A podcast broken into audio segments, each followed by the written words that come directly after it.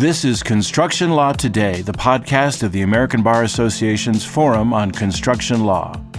Construction Law Today is a podcast about current topics in American construction law. Your host for Construction Law Today is Buzz Tarlow. Welcome to Construction Law Today. This is a brand new project of the American Bar Association's Forum on Construction Law. Over the course of our next several podcasts, I'll be interviewing a number of prominent practitioners in the area of construction law. We welcome your comments and questions about the podcast. Please let us know if you like it, if you find it useful, or any other thoughts you have on how we can improve the podcast. The contact information for Construction Law Today is provided at the end of this podcast. Welcome and thanks for listening.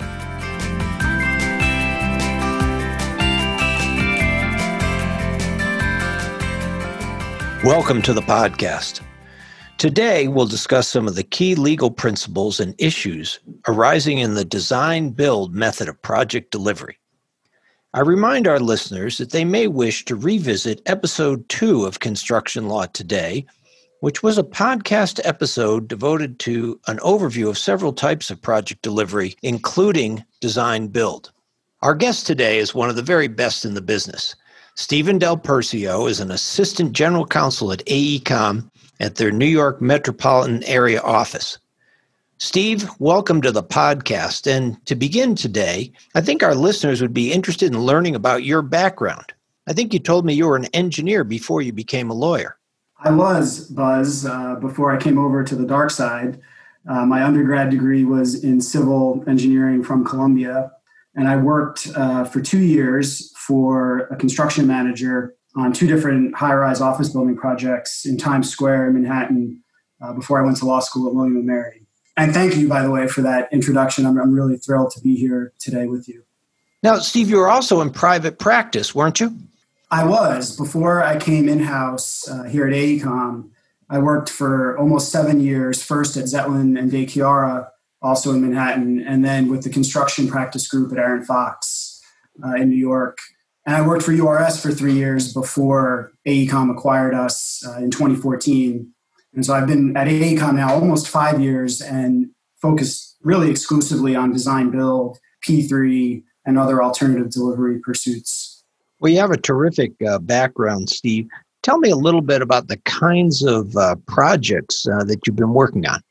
So AECOM participates in design build both as the lead engineer underneath a constructor partner and then also at the prime design builder level, acting as the design builder, typically in water wastewater. So we've been involved in quite a few projects water, wastewater, drinking water out in California, also in New England. Uh, on the transportation side, my team has been involved in the Gordie Howe Bridge project uh, in Michigan, uh, the Newark Air Train, the LaGuardia Air Train pursuits in New York, uh, and also highway projects in Texas, including LBJ East and the Oak Hill Parkway uh, project in Austin. So lots of different issues that we confront legal issues, pricing issues, depending on which box we're in, who our constructor partner is, and what the market sector of the project is. So it's fun. We're sort of at the intersection of the business, legal issues, strategy, teaming. It's a fun place to practice. Let's get started with some of the basics of design build. How would you describe what it is and how is it different from the traditional design bid build project delivery that we become so familiar with over the years? So, Buzz, fundamentally, design build is different because the owner is holding a single contract for design and construction. Unlike in design bid build, where there are two contracts, one for design and one for construction. But I think the best way, really, to think about, about design build conceptually is that it's really similar to CM at risk, where the constructor is in, involved intimately during design development uh, before a price is agreed to with the owner. But in design build, there is just one contract. I think those two uh, points are really, you know, underpin why design build is different. Would you agree? Sometimes you hear it referred to as one stop shopping. That is, that I, I go to a uh, constructor, and I use that term broadly, who can both build it and design it for me. Uh, yes and no. Uh, I think it depends on again, the market sector that the project is taking place in. On many of our projects, although the owner is going to a design build team, many constructors, although, and, and this is changing, but many constructors don't have the design capability in house. And so they enter into a separate subcontract with a design firm like an AECOM or a WSP or one of our competitors. And it's and it's here where the rubber sort of meets the road from a legal perspective. How are the design and construction risks shared between the design firm and the constructor, even though there's one separate contract upstream between the owner and the design builder? I think that's an excellent uh, distinction, Stephen. Thanks for making it. I do think it's important that our listeners understand that it is a slightly different animal from the point of view of the owner when the constructor actually has in house people as opposed to going out to a design firm. Well, in light of that background, Steve, let's talk a little bit about um, the increasing emphasis on design build because as you and I have discussed before, if you look historically, design build used to be the rule and not the exception. So what's changed and, and why has it changed? So as as we chatted in preparing for this podcast, I think it was Vitruvius, as you pointed out. I did take Latin for many years, but uh, that name did not stick out at me when when we were we were discussing it. But really, uh, as you correctly point out, all the way back to ancient Rome and antiquity, there really was this concept in construction of a master builder who had responsibility for both design and construction under one roof. And that really was the rule and not the exception up until, and I think there are, there are some interesting articles out there that talk about this.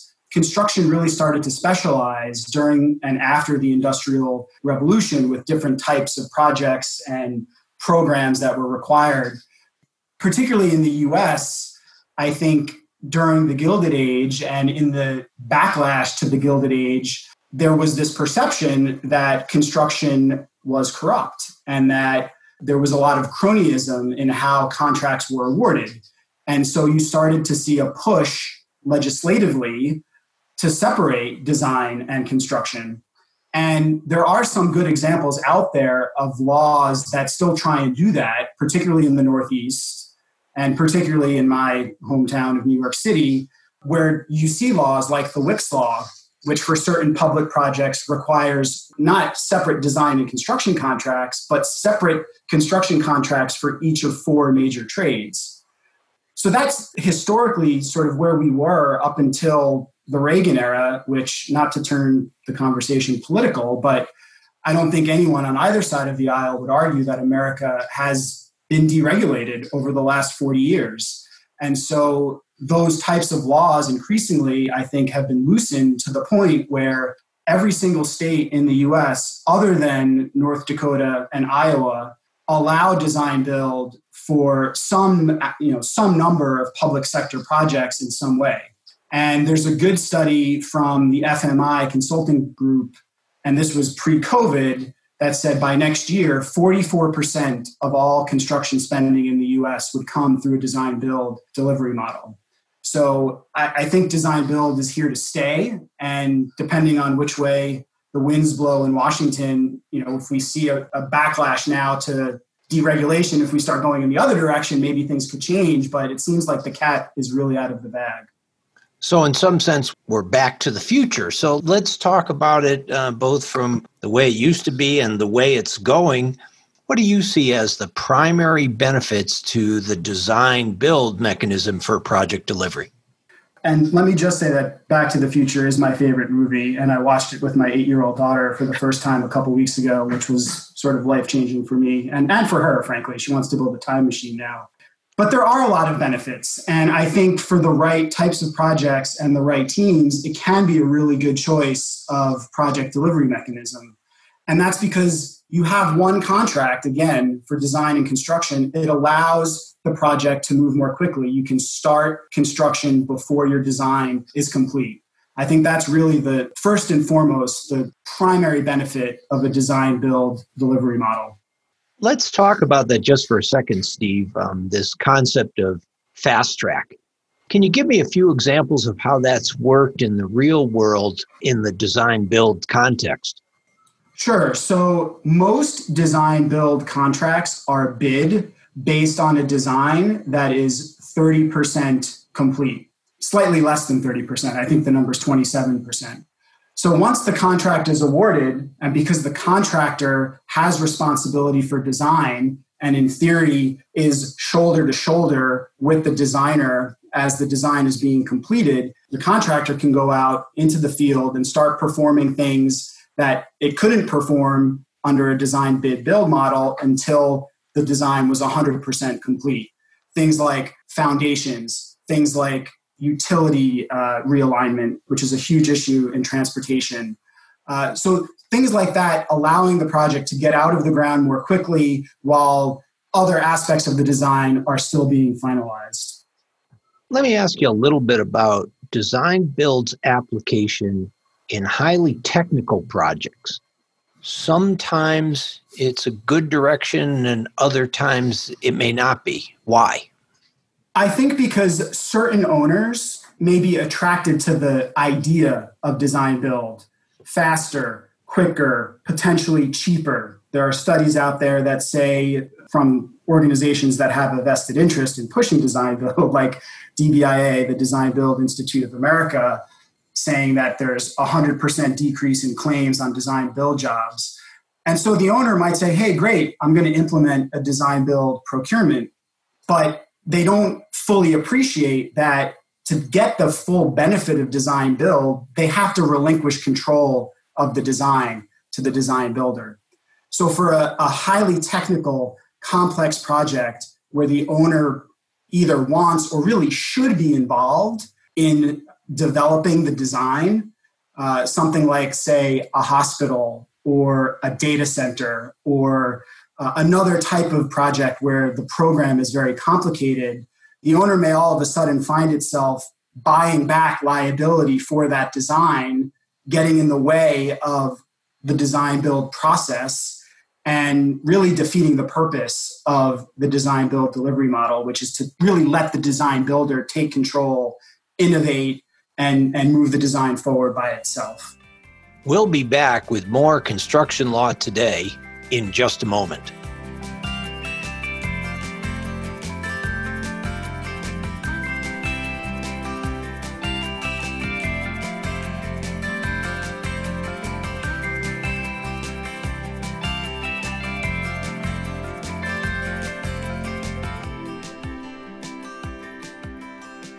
We're back with Construction Law Today. Our guest is Steve Del Percio. Stephen is an assistant general counsel at AECOM in their New York office, and the subject matter that we've been talking about is design, build, and uh, legal issues and principles related to that. Steve, just before we took the break, we were talking a little bit about the Design Build Institute, and I know that's an important organization in the design build area. Can you talk about that just a little bit? Sure. I'm, I'm actually in process of getting the DBIA credential, uh, DBIA certified professional credential, which is something that they offer. It's it's an industry organization, not much unlike AIA. Uh, they publish a number of form documents that are extremely helpful, uh, whether you are in the Prime Design Builder box or in the Design Professional Design Subcontract box there were virtual conferences this year, but prior to COVID, they put on two different conferences, one in the spring for transportation, aviation, and water wastewater, and then a national conference in the fall uh, that have education sessions and, and things like that, which are terrific. In addition to going to the forum meeting every year, I would I would urge your listeners who are interested in this topic uh, to go to a DBIA meeting there will be sessions, not only technical sessions, but also sessions about risk, contracts, procurement. Uh, it's, it's, a, it's a really good organization and, and it's worth getting involved with. Yeah, one thing I'll, I'll mention uh, also is that their website has a lot of very useful resources. Well, Steve, we, we started in the first half talking about a number of benefits that come from the design build project delivery method Let's spend a little time now talking about drawbacks, and let me let me ask you if you can focus first on some of the uh, negatives to design build from the owner's perspective. I think from the owner's perspective, the primary drawback, to the extent it is a drawback, is the owner's lack of control over the design. You don't see too many Starchitect type projects delivered through a design build model. And that's because there is no designer accountability to the owner in design build. The designer's contract is with the design builder and not with the owner. So I think that really is the primary drawback from the owner's perspective. Now, how about from the contractor side? Are there some uh, reasons why contractors uh, might not like the design build structure? For the contractor, remember, you are typically bidding in certainly in transportation, in the transportation market sector, you are typically bidding on an incomplete set of plans and specs. Usually, and I, I, and I think I mentioned in the first segment, it's usually less than 30% complete. You are expected to provide usually a lump sum price. So if you're not used to doing that, and certainly in the Northeast where you have many regional contractors who may not have experience with design build, that can be problematic in terms of getting the price right and getting the quantities right, which is an issue that sort of bleeds into design. But if you think about design as being an iterative process, if I'm bidding a job at 30%, and then I get out in the field and realize I need to move more site material around, or I need to pour more concrete than I thought, or I have to install more rebar than I thought I had to install, all of a sudden that can lead to some big, big numbers and losses. So, so getting that right from the contractor perspective can be a real challenge. Now, to, to some extent, perhaps the party that's most impacted uh, by this arrangement as compared to traditional project delivery is the architect. What are some of the things that architects have found that um, they're not particularly pleased with the design build arrangement? And, and I should, before I answer that, add the disclaimer that in my practice at AECOM, we're almost always, not almost always, but frequently we are in the design sub box as the designer. So my perspective on this may be skewed a bit because of that. But from the designer's perspective, I think you have to keep in mind that this is really a paradigm shift. So many of our engineers, designers, they are used to working in a design bid build setting directly for the owner, which in certain market sectors is typically a public agency. Now, all of a sudden, you're no longer working for the public agency. Your client is the contractor.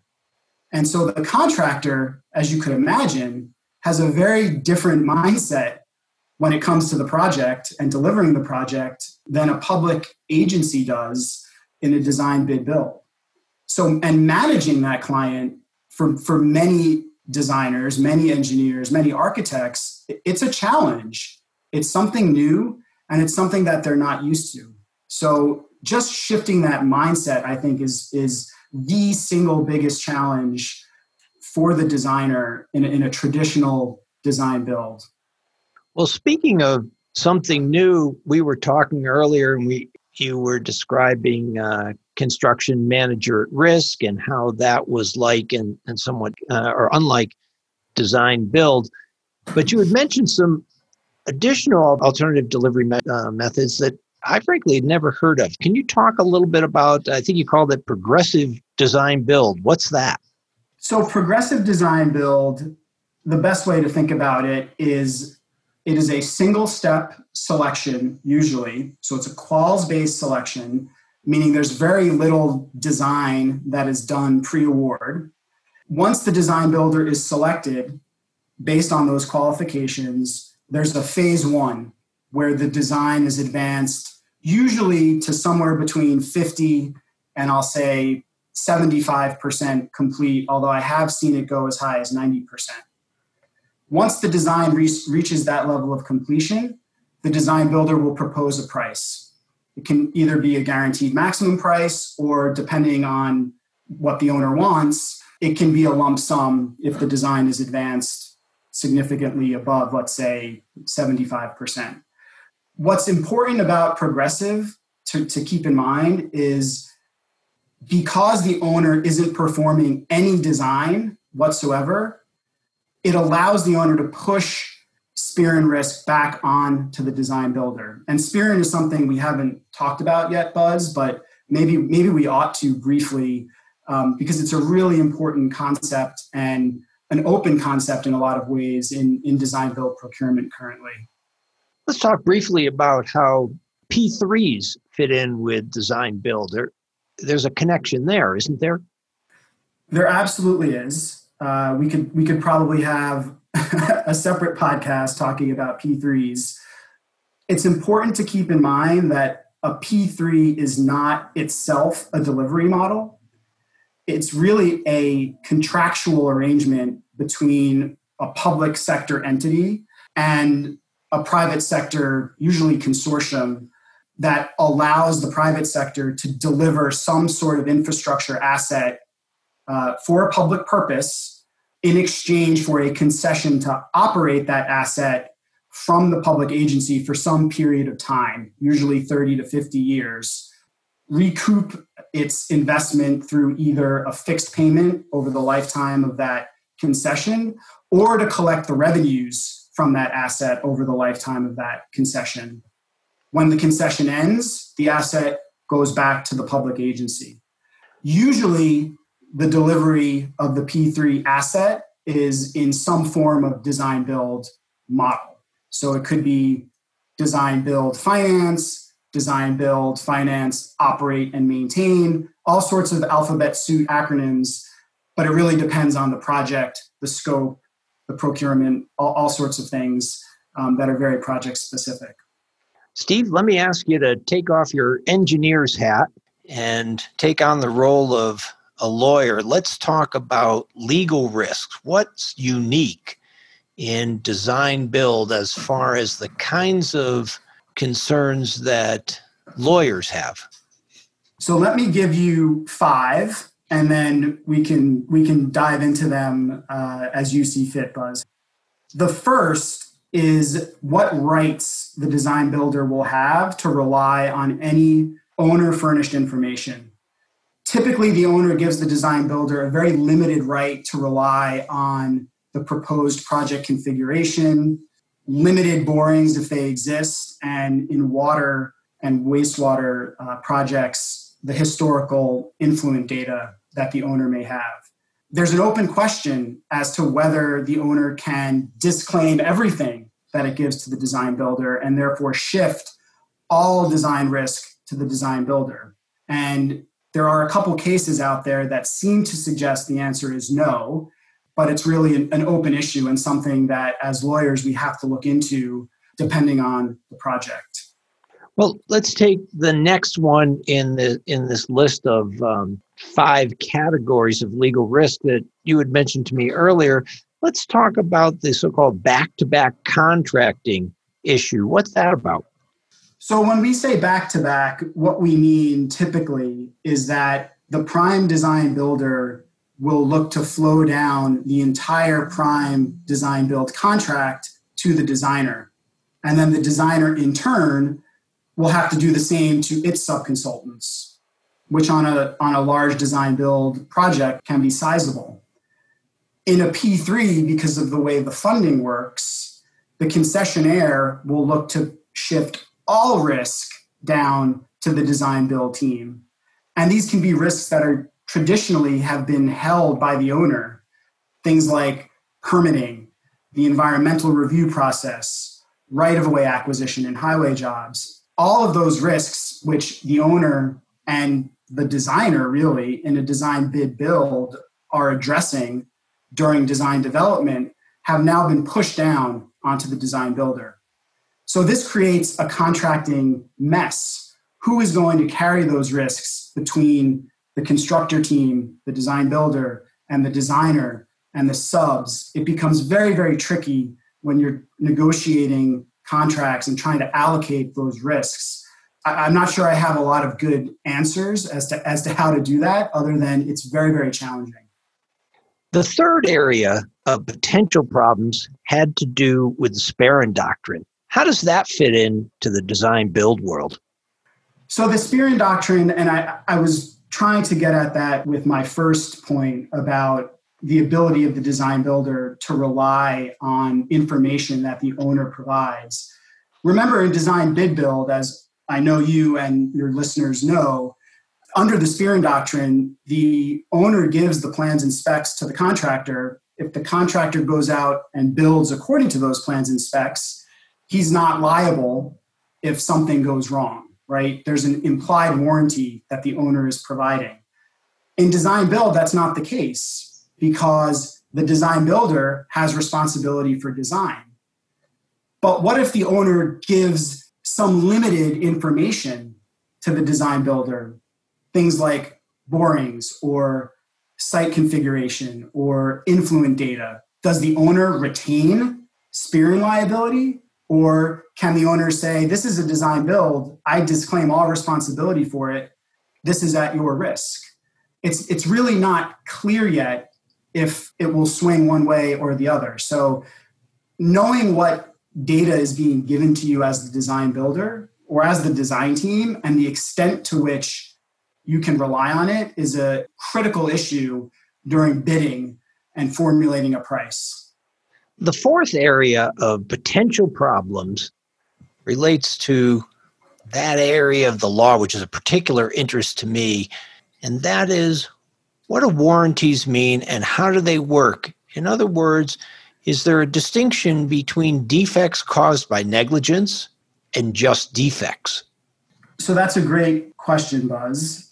I think in many public sector design build contracts, and certainly in private sector contracts, the trend that you're seeing is an increase in free from defect, fit for purpose type performance language being inserted into traditional standard of care or construction type warranty clauses. And, and that's a problem because in design build, remember you're, you're bidding on plans and specs that are typically 27% complete. And in a design bid build, non negligent design errors are usually somewhere between 3 and 6% of the hard costs of construction. So when you're bidding at 27%, there's the potential that those non negligent designers could be much higher. So who's responsible for that? Does the design builder, as the prime, take on that risk? Does it flow down that clause, that fit for purpose clause, to its designer? If it does that, is there insurance coverage for a claim that the design uh, did not meet its intended purpose? There, there are a lot of difficult and thorny issues around warranties. And I think, as a matter of best practice, the way to address it is upfront with the owner and push hard for separate warranties between design and construction. That's much easier said than done, particularly with public agencies that tend not to change their standard terms and conditions. But it's a big issue. And at the end of the day, it can impact the price, which really it's to no one's benefit, not the owner, not the design and construction team, to have not only an increased price, but the potential for claims that are uninsurable. The fifth and final area of risk that I'd like to talk about today are what you're beginning to see often discussed in these negotiations. That's caps on liability. How do those fit in, and what are the risks associated uh, with that kind of mechanism? Well, I think they tie in a bit with what I was just discussing around uninsurability. From the owner's perspective, I think providing caps, providing downside risk protection, it helps improve the price, uh, which at the end of the day is to the owner's benefit. If the prime contract terms are onerous, you're going to end up with bids that must include contingency and perhaps fewer parties bidding, uh, especially on large jobs. And because of that, projects potentially getting chopped up into much smaller projects. And if COVID's taught us anything, you never know what's around the corner. So that project that gets chopped up may never may never see the light of day, may never get finished. So I think it's really important for owners to offer liability caps, and it's it's also important for the constructor community to recognize that their design subs have very different risk profile, different costing structure, and so offering caps to them makes the whole team more competitive and helps the team win. So it's a very it's a thorny issue like many of these issues, but a really really important one. Steve, I know there's a relatively small but evolving body of case law discussing design builds. Could you quickly mention some of the key cases that our listeners may want to be aware of?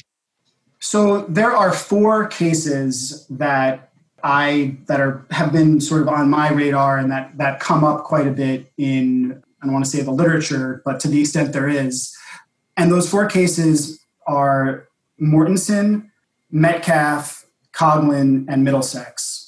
The Mortenson case is a federal case from the early 90s that basically says the Spearin Doctrine does extend to design build the design builder shouldn't have responsibility to perform an entire peer review of the owner's design. But if the owner does provide aspects of the design, then it should have the right to rely on it, which I think makes sense. The Metcalf case has been talked about quite a bit. It was a federal circuit case from 2014, and it talks about a lot of different things, but the key holding from a design build perspective is that the owner cannot give you a bunch of documents and then tell you you cannot rely on them for purposes of formulating your bid. It's a really important decision from, from the reliance perspective, the right to rely perspective that we talked about earlier.